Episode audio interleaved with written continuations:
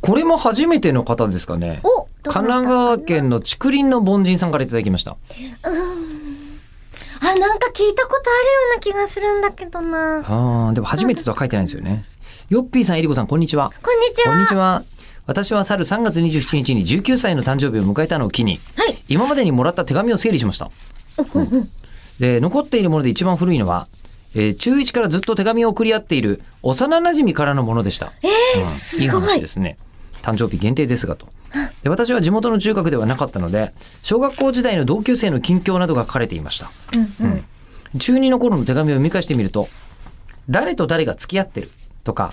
えーあの子は先輩と付き合ってるみんな最近混ぜてる」とか書いてあり混ぜてるなんだか不思議な気分になりました、えー例えるならゲームキャラの二次創作小説を読んでいるような感じでしょうか、えー長文失礼しましたこれからも更新楽しみにしていますというもう混ぜてるっていう表現を今はきっともうしないよねこれさ向こうから来た手紙ってことだよね当たり前だよね自分で書いた手紙は向こうに渡っちゃってるからうんで向こうが、えー誰と誰が付き合ってるって報告をうん竹林の凡人さんにしてきてるんだ、うんだと思いますこれを読むと不思議な気分になる、うんうんうんだから他者の書いている文章うんだし、その歯抜けの状態ですもんね自分の書いているものがないかうんら、うんなんでそんなことをこっちに言ってくるんだみたいな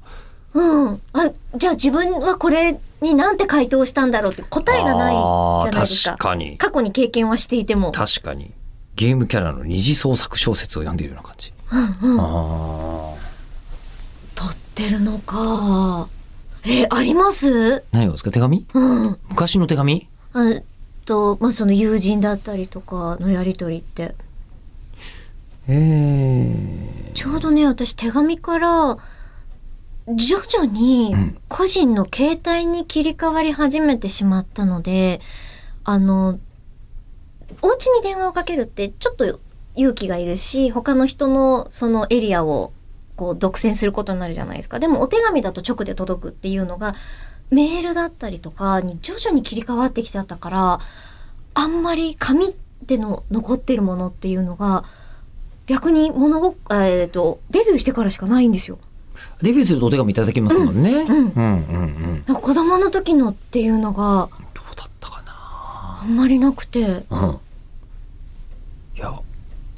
そこで思い出したことをあと15秒で話すことができるのかどうかわかんないですけ ど、その昔、あの、なんか大学生の時に、えっ、と、一緒にカメレオンを見に行ったはずの人は私ですっていう DM を最近もらったんですよ。何ですか で、えーであの、あ、確かにその記憶うっすらあるなっていうのが最近のす最新のトピック。誰誰あの、なんとなく覚えてる。